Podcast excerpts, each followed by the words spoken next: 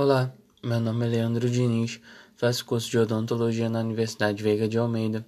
Estou no terceiro período fazendo a disciplina de dentística 1.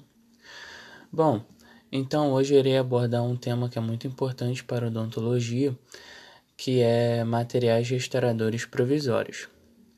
E quais são os dois principais materiais restauradores provisórios? É o ionômero de vidro e o óxido de zinco eugenol.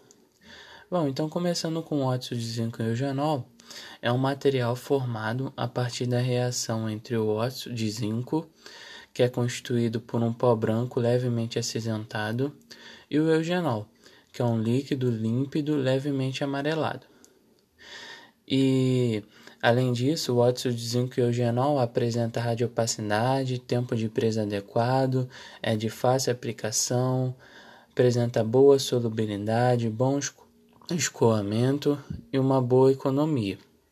Porém, apresenta algumas desvantagens, como no caso o eugenol irrita os tecidos, apresenta um sabor desagradável e em caso de restaurações provisórias, o eugenol interfere na polimerização dos monômeros resinosos.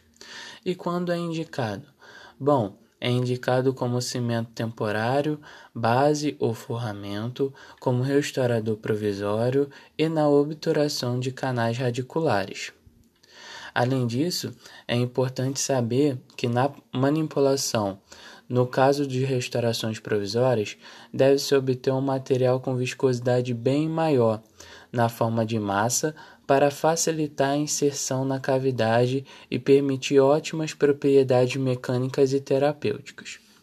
Bom, agora dando sequência à apresentação, irei dizer um pouco sobre o ionômero de vidro, que é um material extremamente popular, formado a partir de uma reação ácido-base. Bom, apresenta uma excelente biocompatibilidade, uma estética favorável, libera flúor, tem uma adesão química ao esmalte dentina e sua manipulação é rápida e fácil e não exige equipamentos especiais. Porém, apresenta alguns pontos negativos, como deve ser protegido da umidade para evitar absorção de água, apresenta baixa resistência ao desgaste e baixa resistência à tração.